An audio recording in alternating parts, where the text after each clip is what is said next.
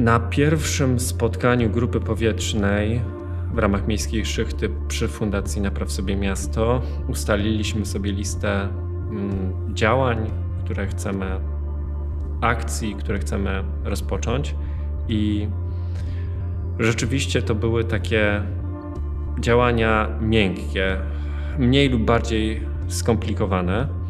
Pamiętam, że przyszedłem na drugie spotkanie i dalej o tej liście projektów e, mówiliśmy.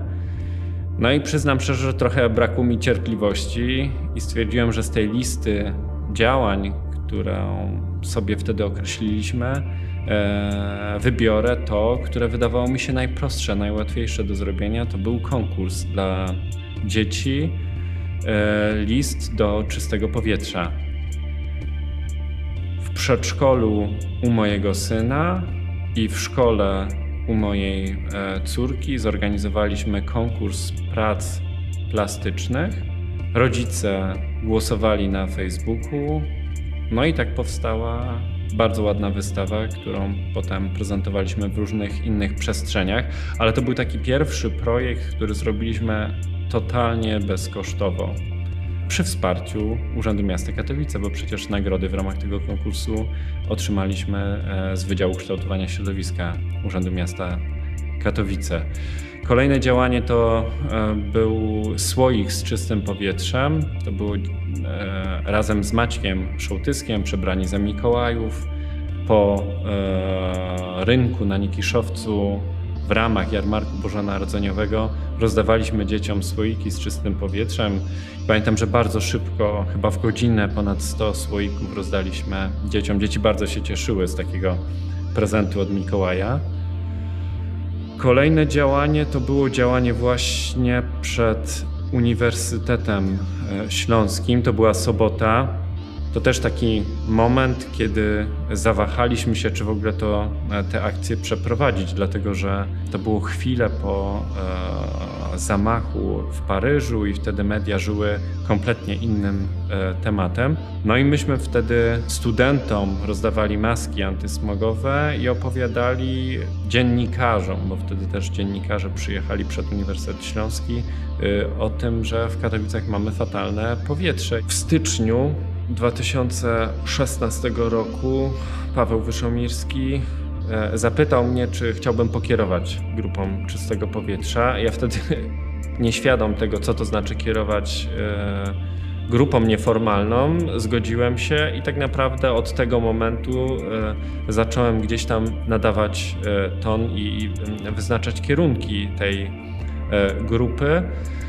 No, z racji tego, że mam wykształcenie prawnicze, skończyłem prawo na Wydziale Prawa i Administracji Uniwersytetu Śląskiego, stwierdziłem, że najprostszym rozwiązaniem, czy takim, rozwią czy takim rozwiązaniem, które mnie gdzieś tam będzie e, sprawiało radość, e, satysfakcję, to było przygotowanie uchwały w trybie obywatelskiej inicjatywy uchwałodawczej.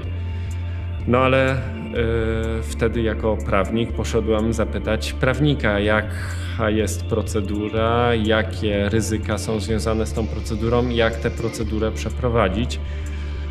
No i zaczęliśmy wszystko po Bożemu, czyli wpierw przygotowaliśmy projekt uchwały z dobrymi podstawami e, prawnymi, e, z bardzo ambitnymi jak na e, ten czas zadaniami i y, powołaliśmy e, komitet uchwałodawczy, zgłosiliśmy komitet uchwałodawczy i zaczęliśmy zbierać podpisy.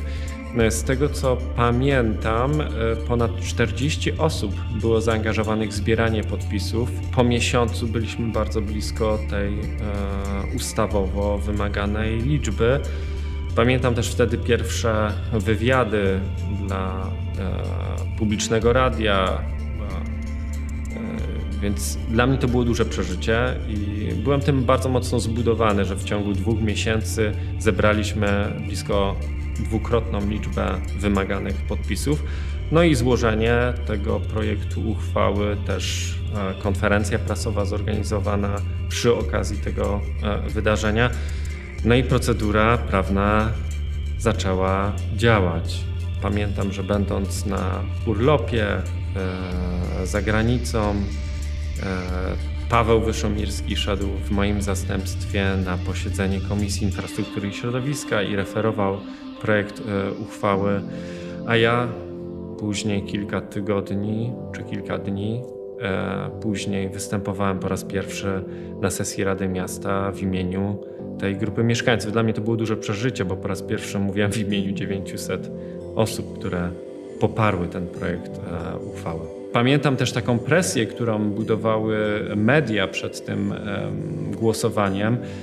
E, chyba nawet w dzień głosowania pojawił się w gazecie artykuł Mieszkańcy chcą czystego powietrza, czego chcą radni, więc e, dzisiaj wiem, jaka to jest presja i odpowiedzialność, ale wtedy czułem się tym mocno zbudowany.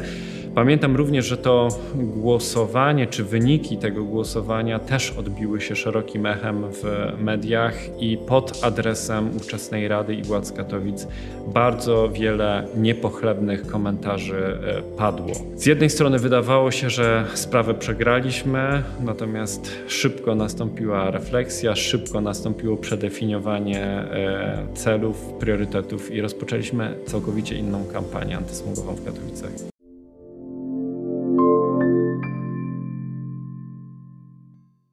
Projekt finansowany przez Islandię, Liechtenstein i Norwegię z funduszy EOG w ramach programu Aktywni Obywatele Fundusz Regionalny.